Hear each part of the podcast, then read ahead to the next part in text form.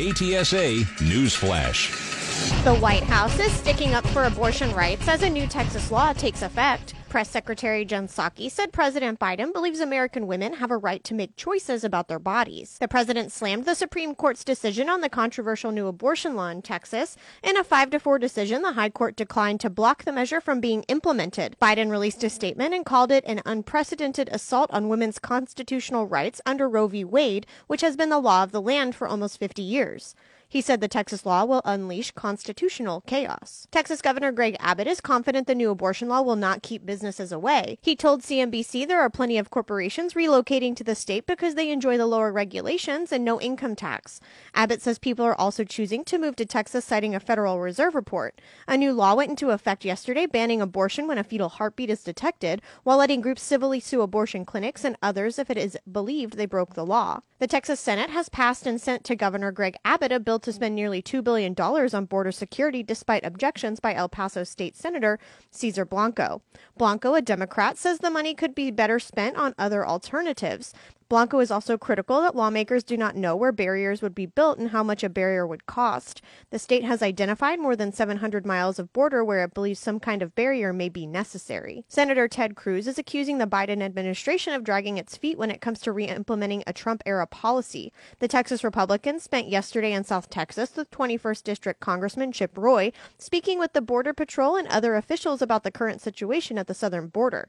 After the meetings, Cruz said the Biden administration is slow playing a federal court order to reinstate the migrant protection protocols put in place by President Trump. Also known as Remain in Mexico, the program requires those wishing to enter the United States to wait in Mexico for their court hearings. Cruz said Biden could also threaten to impose stiff tariffs on Mexican imports if that country refuses to cooperate with the program.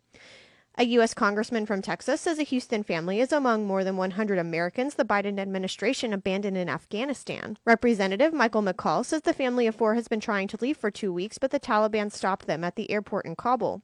The Republican congressman represents District 10 in Texas, which reaches from Houston to Austin, and leads the House Foreign Affairs Committee for Texas. He says Biden has failed on his promise to get all Americans and Afghan allies out of the country. A four year old girl is hospitalized after nearly drowning in a pool in her backyard on the northeast side. Police responded about 7:40 p.m. on Wednesday to a distress call at a home on Prince Valiant Drive near Raybon. The mother was in the kitchen when she saw that her daughter had fallen into the backyard pool, which was about three quarters full. The girl wasn't breathing when officers arrived, so they performed CPR. An ambulance took the girl to a hospital downtown. At last check, police say a pulse had been detected. The Texas Education Agency is appointing a monitor to the South San Antonio School District to deal with problems between the Board of Trustees and the superintendent. The move comes after a two year investigation of internal problems in the district. The probe found that the board members violated the Texas Education Code by failing to work with Superintendent Mark Pudge on certain items pertaining to the district's educational plan. The investigation also found that the school board had overreached its authority in certain matters. Dozens of dogs and cats are receiving veterinary care after being rescued from a filthy Southside home Wednesday. Firefighters told Animal Care Services about the situation after responding last Friday to a fire at the house on West Harding Boulevard near Southwest Military Drive. After the residents refused to surrender the animals, ACS obtained a warrant and seized 51 dogs and 28 cats. An administrative hearing will decide who gets custody of the animals. The Texas Parks and Wildlife Department is reporting the discovery of a rare albino diamondback rattlesnake in the hill country. A Texas landowner spotted the snake on a private ranch in Mason County, about 120 miles west of Austin. He contacted a TPWD biologist who posted pictures of the pale reptile on the agency's Hill Country Wildlife Facebook page Monday. The snake was about 8 to 10 inches long and was released back into the wild where the landowner found it.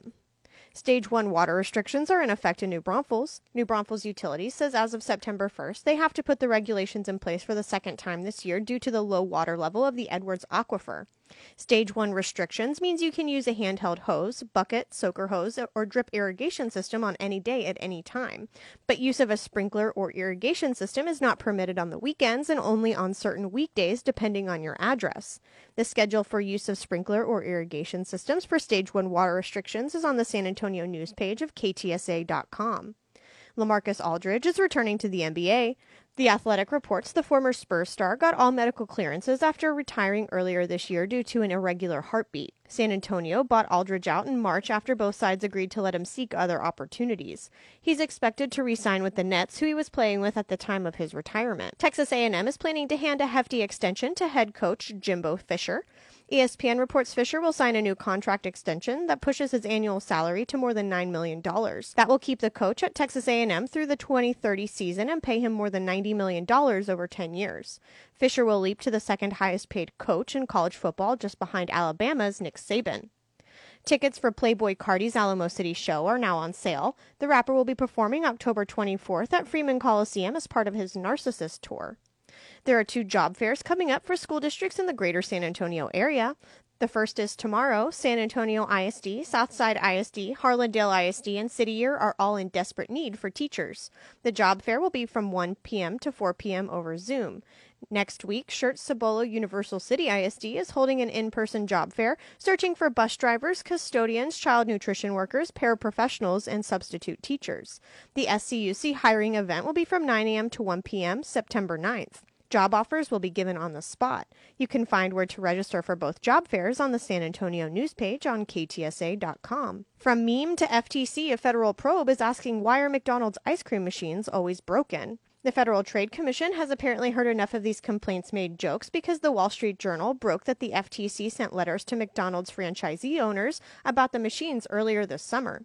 According to the journal, the FTC probe into McDonald's comes on the heels of another investigation by the Biden administration, encompassing multiple industries over claims that several machine manufacturers intentionally make their products difficult and expensive to repair, which the ice cream machines under the Golden Arches are notorious for. The probe is in the early stages, according to the letter. KTSA Money News.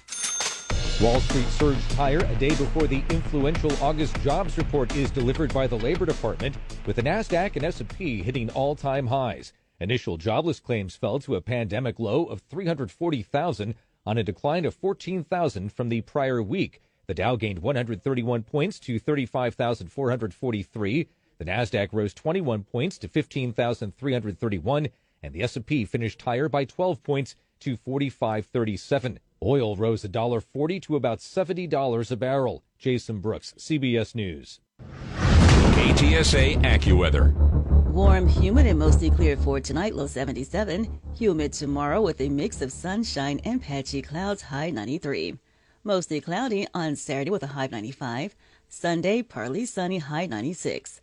I'm Cheryl Golden with your KTSA Stevens Roofing AccuWeather forecast. And I'm Katie Barber. Good news around the clock at News Talk 550 KTSA and FM 1071 and news anytime online at ktsa.com.